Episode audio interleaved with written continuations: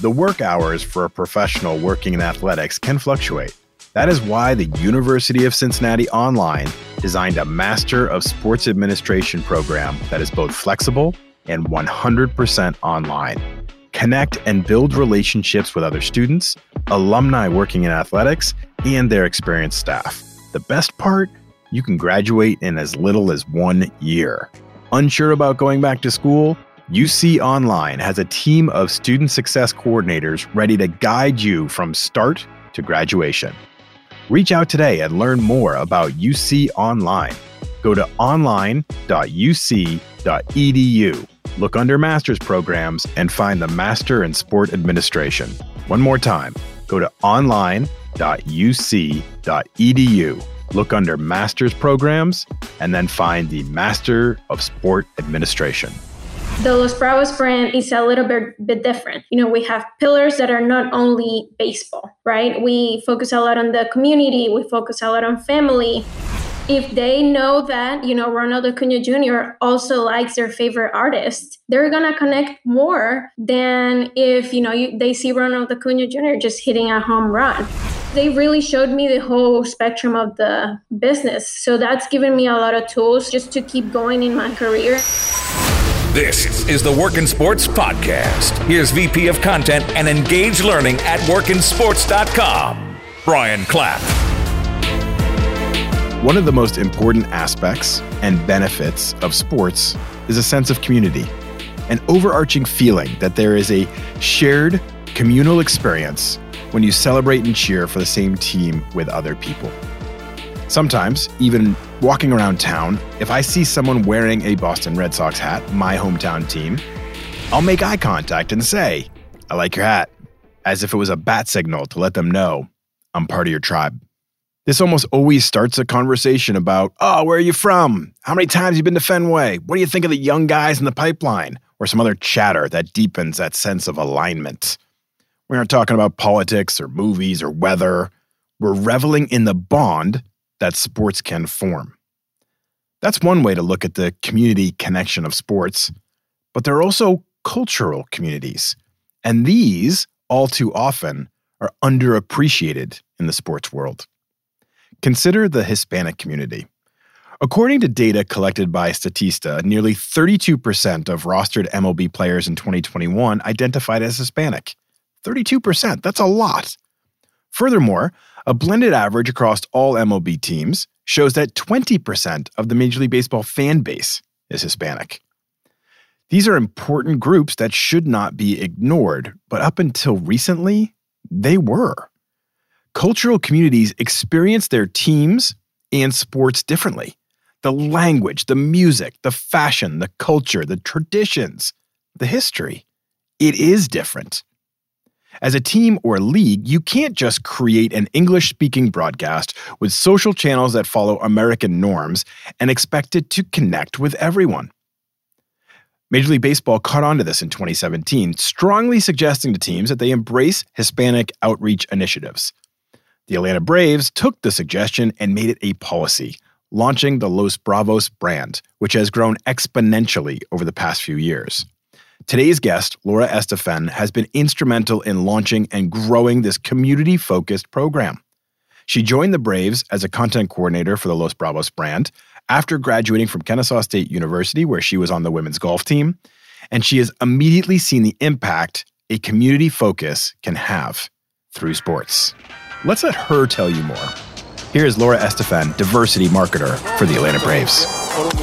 Allá va Ozuna, otro batazo, tremendo descomunal, espantoso. That one's got a chance to go. La pelota se fue. Marcell Ozuna. Bravos 11, Marlin Zuna. Hey Laura, how are you? I'm so excited to talk to you today. Hi Brian, I'm so excited to be here. Thank you for having me. Yeah, this is great. You, we had this interview scheduled literally as baseball came back. So we were ready to do our interview. And then the announcement, the breaking news came out baseball's back and you're like i'm a little busy right now so i'm so I'm, I'm just really thankful that we got to reschedule and get this back on the calendar we're all excited baseball's back so just thanks a lot for being here definitely and thank you for you know understanding my timing and just being able to reschedule this because i'm really excited to be here and just tell a little bit more about what I do, what I've gone through for the past maybe week and a half with baseball being back. So yeah. I'm just happy to be here. I'm sure it's been intense. So let's start at the beginning a little bit. You have a pretty unique journey into the sports industry. Just seven years ago, you immigrated to Atlanta from your native Colombia to play collegiate golf at Kennesaw State. Congratulations for that, by the way. Thank when you. did you kind of set this goal to yourself? You're growing up in Colombia. When did you say, like, I want to play golf. I want to go to America. I want this is this is what I set for myself. When did that kind of happen for you? So I was about 10 when I started to play golf a little bit more serious. And then when I hit my, you know, 15, 16, I was like, you know, I like this a lot. And if I want to keep going with college and I want to keep going with my sport, I can't stay here. Unfortunately, collegiate sports only uh, are available here in the states. That's not something okay. that's like widely available. Uh, so my coach just told me, you know, there's an opportunity for a scholarship. Women have a good chance. You play good. Uh, you know, maybe an idea if you want to move to the states for four years, get your college degree for free uh, under a scholarship, of course, and then you know keep playing your sport. And I was like, you know what, that's a really good idea. And about 15, 16, I started playing some tournaments here in the states. Uh, played a lot in Florida and then that's when my coach saw me and i just came to i went to uh, california just to check out some schools but i wasn't fully too into the not having a direct flight to colombia oh okay that's a good point yeah yeah so when i came to atlanta first we had a direct flight from from delta that's only like four hours and a half and that's it that's really how long it takes to fly from atlanta to colombia yeah, that's it. That's it. Oh my gosh, I would have thought it was way longer. Okay. Shows my knowledge. Go ahead. Yeah, you know, it takes longer to go to California than it takes to go to Colombia. That's what I was thinking is like if I flew to the West Coast, because I'm on the East Coast, I'm in outside of Philadelphia, that's a six hour flight.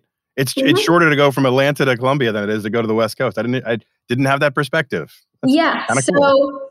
that's when I saw Atlanta. I really liked my campus. I really liked my coach and my teammates. Um, and the direct flight just got me really. So I was like, you know what? Let me come to Atlanta, enjoy it. And, you know, I've stayed ever since. I never really thought I was going to call Atlanta home, but I love it here. Yeah. I lived in Atlanta for seven years, so I know it well. I oh, love Atlanta. Atlanta's a great city. Uh, what was that initial introduction to America like for you? And I don't even mean in this broader, bigger sense, but like, I don't know, it has to be a big change for you. There has to be a lot going on uh, mentally, emotionally, all these different challenges of playing, play, being a student athlete. What was that like for you? It was a change for sure, but I will say that my coach and my teammates did a really good job at wrapping me in their arms as a family. Um, I came to a very European Asian team. Okay. So obviously, golf is played a lot in Europe and a lot in Asia, and my coach is Australian. So we had a lot of international players on our team which was really good because obviously yeah. we're here with no family. So we're all we have. So I got here with two, one Danish girl and an English, uh, British girl. And we just, you know, up and down everywhere we went. So it was really good. You know, obviously it was a culture shock for all of us. We always joked around. We were, you know, obviously we, what I was used to in America was more like the Miami, Florida. Yeah. And then I got to Atlanta, but not Atlanta, the city, but the outskirts of Atlanta. So you get a little bit more of the South. Yeah, uh, oh, which totally. obviously was a little shocking to me uh, in in many ways. But I love the Southern hospitality. Once you get acclimated to how people speak, how people act, you know, how people speak. That's a good point. yeah. the Southern yeah. accent's a little to get used to. Oh yeah, definitely. That took me a while. I just, you know, now I embrace it. I laugh about it. Yeah, that's funny. So being a student athlete is a lot of pressure. And then you layer in even more for you coming from another country, far away from family. As you look back at that time, what did you kind of learn about yourself? You know what? That's a great question because I I knew when I was you know growing up in Colombia that I was very independent, that I liked my own time, I liked my own things, and I was very organized. My dad, whenever I used to go to tournaments, he would you know tell me this is the budget you have, this is the money you have. And he would send me off to like other parts of Colombia and he would just tell me, if you run out of money, can't help you there. You're out of luck. Exactly. So you have this amount of money, you go, you have fun, and then come back. If you have extra, that's for you. So I think that really reflected on my college life. I was very organized, I was very independent. Uh, obviously, I like to have fun, and I was, you know, with friends and all those. But I think that's what I saw in college a lot, especially when you come to the US and see other student athletes, and then you see non student athletes, right? Because yeah. we are on a grind every day. We were, you know, you wake up, you go to the gym, then you have to go to class, and then you have to go practice. Mm-hmm. And that's a regular routine that I was just into, and I thought it was normal. And then I would go to class and I would speak to my just regular classmates. I mean, I h- hate to call them regular people, but no, but I get it. Yeah. athlete. Right. They have a different experience than you do. I mean, it's yeah. Right. So, you know, they were like, oh, yeah, no, this, you know, class is all I got today. And then I'm going home and chilling. I'm like, wow, must be nice. Must be nice, right? be That's nice. what I hear from most student athletes. They're like, one of the key things they learned is to organize their time, like time management. Because, like you said, travel, training, practice, competitions, like there's so much going on in addition to schoolwork and tests. Yeah. I mean, it's it's crazy. Yeah. And I had to, you know, first adjust to the language. I had to take English classes, I had to take all of those things. And, you know, there's a stigma sometimes that, you know, college athletes just have tutors that just do everything for you. And, you know, that might be correct in, you know, maybe the bigger sports, maybe yeah. basketball and football. But for us golfers, that doesn't work like that. Yeah. My coach had us on a strict, you know, if you were below Z, you had to get your hours uh, in study hall and all of those things. So I was like, I'm not going to study hall. So I had to keep my grades up. I had to perform well. And, you know, I, you had to also have a little bit of a social life. So balancing out time is something that I learned. And I still, till this day, sometimes I'm like, whoa, I did a lot in one day. I'm done. Yeah. Oh, yeah. And I'm sure the time management skills serve you well now. So there are a lot of student athletes based on like the topic we were just talking about. There are a lot of student athletes that they're so in this grind of training and travel and all the pressure and et cetera that when they're done being a student athlete, like they're kind of done. They're like, I don't really want to pursue this anymore. Like I'm kind of burnt out.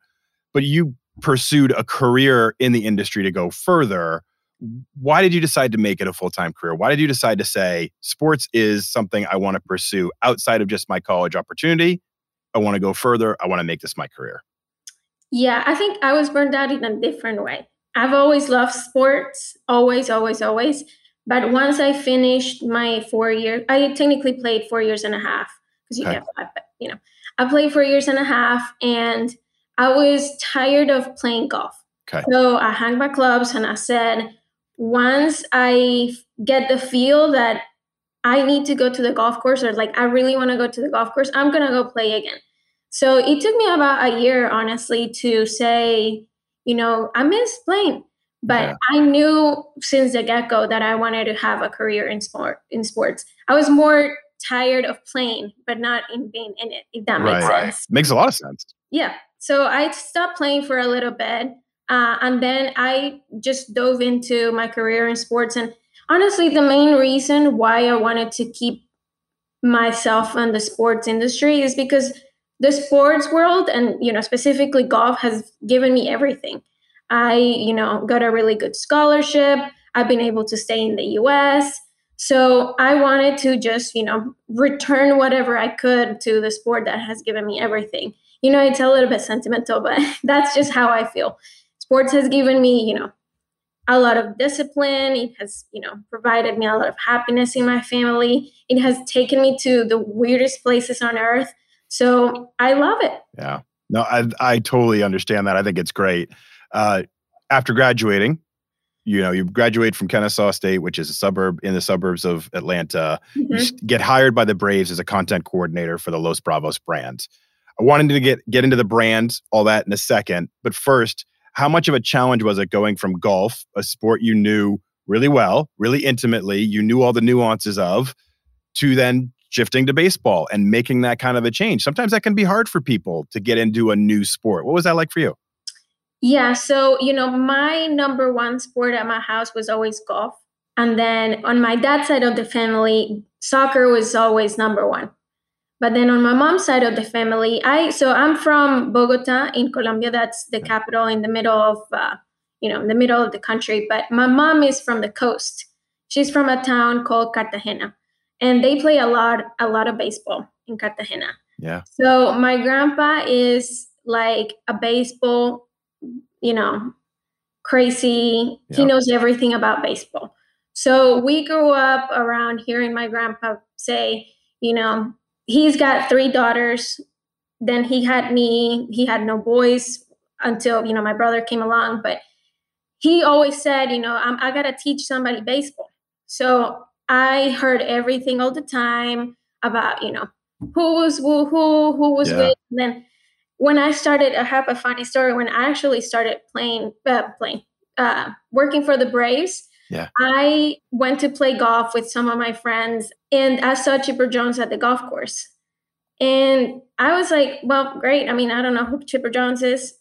Great. We're in a Atlanta. He's just probably just some random old guy that Yeah. played for the Braves sometime. And then I called my grandpa and I was like, you know what? I was playing golf today and there was this guy called Chipper Jones. And he was like, did you, did you get a picture? And I was like, no, I have no idea who this guy is.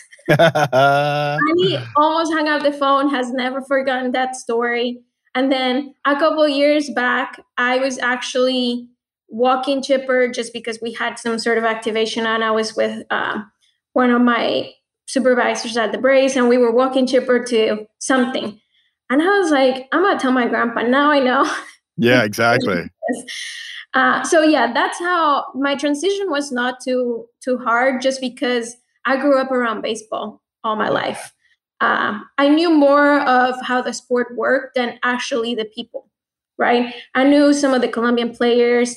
I knew, you know, the bigger folks in the Caribbean, but it was not too big of a shock. That's funny.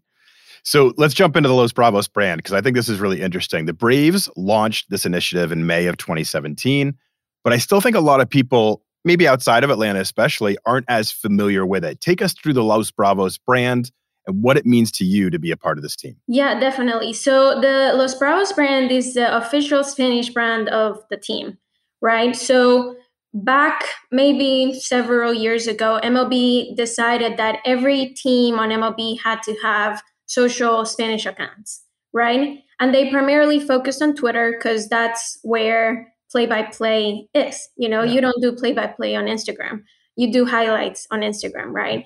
So in 2017, my former boss started the Los Bravos brand, and he really merged the Los Bravos brand into the Atlanta Latino community. The Latino community here in Atlanta is weirdly enough very big and very connected. So everybody knows each other, everybody supports each other. Yeah. And when my former boss started Los Bravos, he took Los Bravos to the community. And the community really embraced it because I don't think there had an, ever been something like that in Atlanta from any team. And here in Atlanta, you know, we might have the Falcons, the Hawks, but the Braves are the Braves, right? Yeah. It's deep rooted love for for baseball. So that connection to the Latino culture that hadn't existed before was really strong.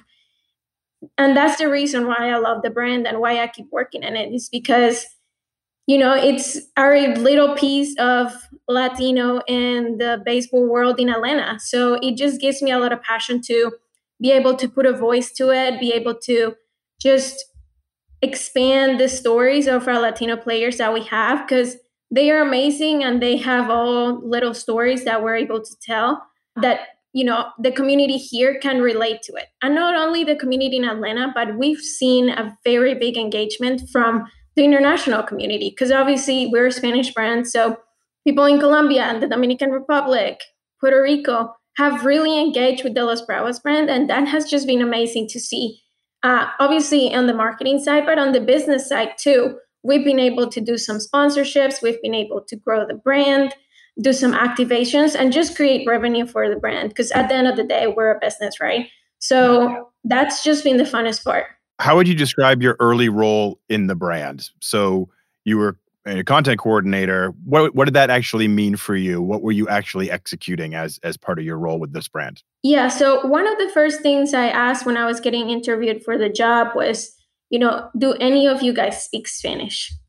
And the first response was no. We don't have anybody that speaks Spanish that runs the Los Bravos account apart from the MLB crew, right? So MLB design like gives a team to us, uh, but they do a lot of things for other teams. So that was my first question. Do you guys speak Spanish? Mm-hmm. And they mm-hmm. were like, no. And I was like, well, that's the first step, you know? That's a problem. yeah. that's the first step. So what I saw myself uh, coming into the brand, obviously my day to day was covering the games, getting adjusted to, you know, covering the team in Spanish and trying to differentiate our brand from, I call it the English side of the team. Obviously, we both we're both the same team, but the Los Bravos brand is a little bit, bit different. You know, we have pillars that are not only baseball, right? We focus a lot on the community, we focus a lot on family. So I I feel like my first few days of of my first few months at the Braves was more kind of telling the Latino side and how we could adjust our brand to be more connected to the Latino culture. And that's how I really clicked with my team. And I can I'll give a lot of credit to the two people that were with me in my team because they taught me a lot. They pushed me a ton. Uh, so it was it was really great to just be a part of that creation of Los Bravos and just making it very Latino. I love the direction that content is headed in a lot of ways. So we just had, as you and I were talking, uh, we just had Camille Buxedo on the show from W Slam, and she's great. She's part of the cohort from Creators of Color that you were also a part of. Mm-hmm. But one of the things I loved in talking to her was she, she said, you know, we look at women's basketball and women's sports outside of just box scores and back cuts. We're looking at the music, we're looking at the fashion, we're looking at the community. And that's what you're saying too, is that it's bigger than just what's happening on the field of play. There's this entire dynamic that comes out of it from the culture. How exciting is that for you to be able to tell these stories and amplify this message that's so important as the fabric of your community? Honestly, it has been such a pleasure and I love it so much because I've been able to tell stories from players that are not just baseball because they just not hit a ball and hit home runs, right? right? I mean, yeah, they do that and they, you know, the crowd goes crazy and lots of jerseys get sold but you know i love the part where you know the mom had to do whatever it took to get the kid out of a bad neighborhood in venezuela and bring him here to play sports so he could support his whole family right i love the stories that you know a player loves an artist and they just become human when they see the artist and they get a little nervous and they're like well what do i say to the artist i'm like you are a celebrity too. You can speak to, you know, the to Bad Bunny just as you were on the same level. Not that, you know, we're in different levels, but I just love bringing out the personal side of our players. Uh, we actually had last year we did a cooking experience with some alumni and alumni are a little different but they're the same you know they've played baseball their whole lives and one of them just you know he said I've been cooking my whole entire life. And when we were in the minor leagues, I used to cook for him and for him, and they were all in the same room. We never talked about what happened in the minor leagues, but we talked about how much he liked cooking, how much that made a bond between all of the Latino players in the minor leagues. So that piece, the more personal side, just really is, uh, you know, what the person is and makes everybody more relatable. I love that perspective. It's like you cheer for the player as like uh, for their accomplishments, right? You cheer them on like, oh, home run, you know, triple, yay, great play or whatever. But you love a player when you get to know them, right? When you get to understand what makes them tick, how they got here, their backstory, like that's when the love affair really starts, and that's where the connectivity really is. Yeah, and that's really how uh, you create the fan base when the kids are really young. Yes. You know? if they know that you know Ronald Acuna Jr. also likes their favorite artist, mm-hmm. they're gonna connect more than if you know you, they see Ronald Acuna Jr. just hitting a home run and making it cool. Yeah, they both pair up, but it's a lot more you know personable and relatable when the player just brings out their personal lives. And that's something that you know baseball players just or i don't know in general athlete world but for me, baseball, like players need to understand that, yeah, you you you you can keep your life private, but you have a chance to impact kids, impact people through your personal lives. And sometimes I get a feeling that that they just don't see mm-hmm. that they can have that impact. So that's one thing that on my regular job and on the side, I've been trying to tell them, you know, this is something that you can do to help little kids in the DR. Yeah. Help little kids in Venezuela. So it really just goes beyond baseball. So far beyond baseball. I love that. I think that's such a smart way to approach the content and the build out of your your personalities and these people because they are they're humans. They need to be seen as people and approachable and having a similar life story as some other kid in the DR or wherever you're speaking of. And it's just a, an amazing way to grow their personal brand and their impact. I love that. So what have you seen as you look back on your start to where you are now? What have you seen this the los bravos brand do for the latino community in atlanta I think, you know, it has brought people together. I've seen in games, we have, you know, a big section of Latinos and, you know, they've embraced the the Braves a lot more than before. I, you know, obviously the Braves have a very long story in, you know, South America, Central America because they were broadcasted more than any other team through Turner. So that has just been one thing that I've seen. It's just they they've embraced the brand a lot more. And I've seen it from the players too. So the players love themselves, the Los Bravos brand. We bring the funner side. We do the music piece. We bring out their flags. And uh, that's something, you know, that I love going to spring training for because we take a lot of photo shoots and, you know, we take all of our material during spring training. And I always bring a box full of their flags. And anytime I hand them their flags, they're like, this is the picture I want to take you know, and they have so much fun. They just embrace it. So that's really what I've seen. It's just brought uh, a little bit of life to the community here in Atlanta, and the players have really, really embraced the efforts that we've done.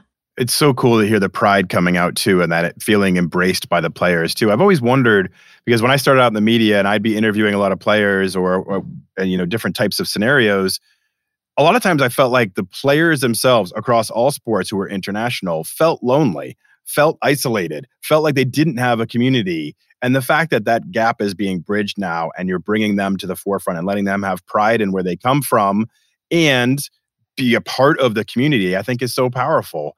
Uh, I was also noting that your team's efforts, the Los Bravos social channels, are the leaders in Major League Baseball engagement and growth across the MLB Spanish language social media channels, as you referenced earlier, the past three seasons. So if every team in Major League, Base- Major League Baseball had to create these Spanish language social media sites, you guys have been the leaders in that. Is that just further proof that the demand is there, the need is there, the desire is there from the community to see this type of focus content in this niche and build this group? Definitely. I I'll, I'll say two things. I so I mentioned that every team has a Spanish account, right? Yeah. But these are run by MLB staff.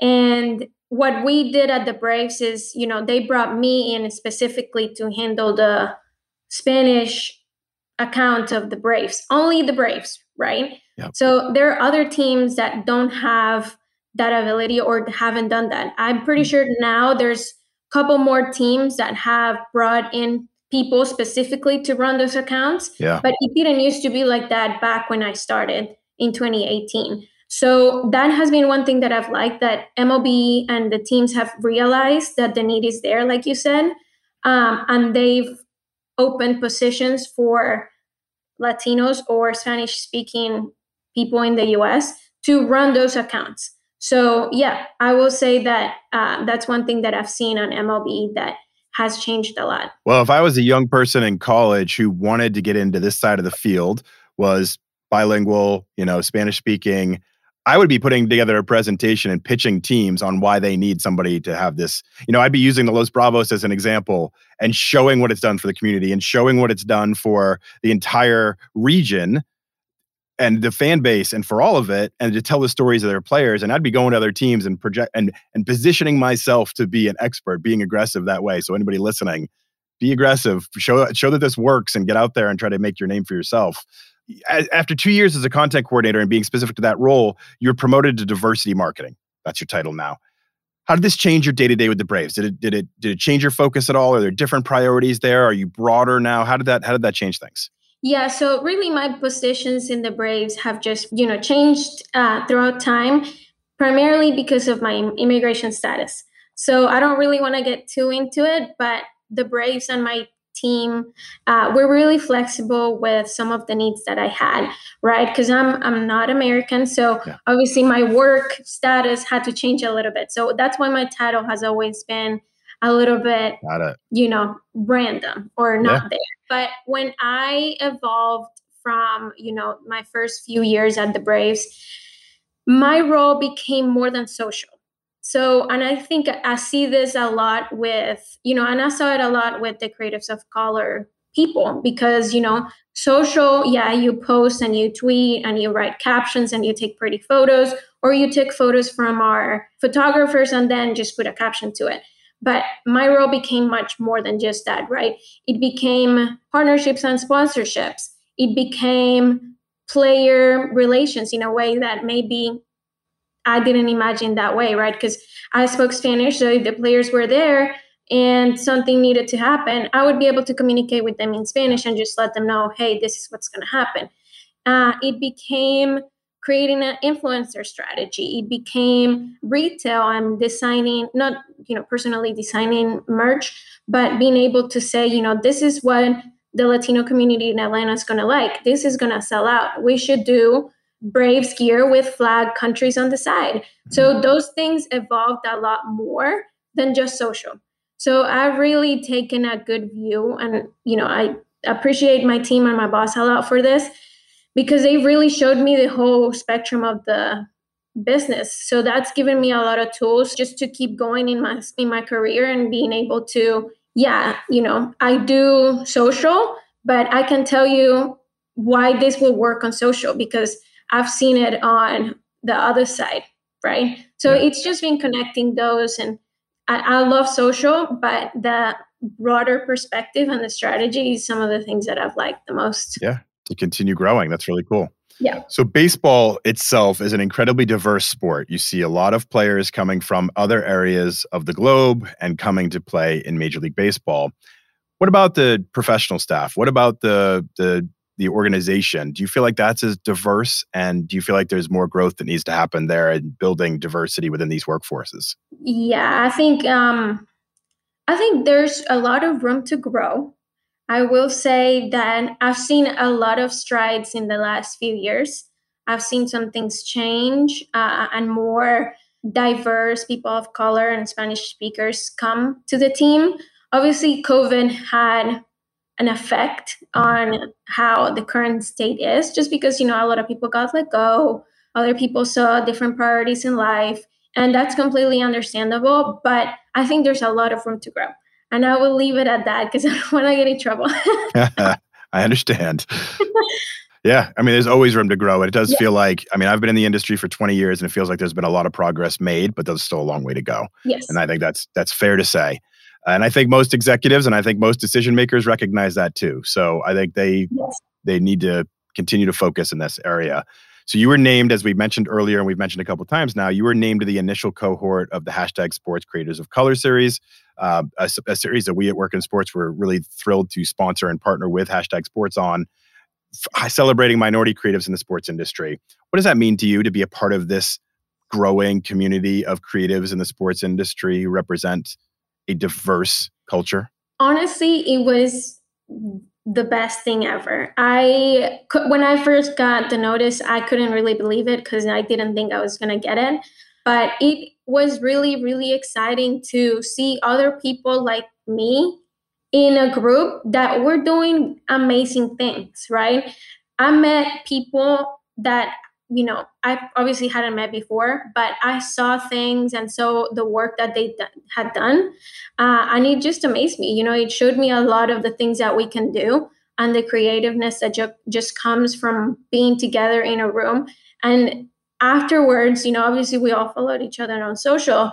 And it's been really cool to see just what they do on the regular basis and just having that connection to other people that do the same as me that you know are also of color you know i know it's weird but yeah it's just seeing what other people are doing in other industries that are the same as me that has caused me a lot of like you know pride yeah it should yeah. i've had the opportunity to interview a lot of the members of the cohort and it's a great group and I just always think to myself, there must be a really cool group chat between all of you. Like I imagine it would be very funny and just a fun environment for you guys to all interact with one another because it's a great, great group. Yeah. We'll finish up with this. I guarantee there are young men and women that are listening to this and are inspired by your story and your journey and how you got to hear from Colombia coming up, finding that niche as a student athlete, developing into the sports industry, and now with the Los Bravos brand within the Braves as you look back and if you were trying to share with the next generation, what kind of advice would you give people in finding their way into the sports industry? I would say the biggest thing is you have to trust the process.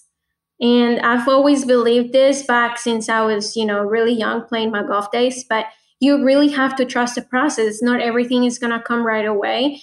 And if it's meant for you, it will come. Obviously, you can't just sit at home and let it be, right? Because it's not going to come to your lap. But you have to trust the process and trust the things that you're doing trust what your boss is telling you you know if you feel like they're a good boss so i would say that trust the process and trust what you're doing. If you have a gut feeling that it might not be the right thing then don't do it you know? Yeah. if you feel it that's probably a reason why.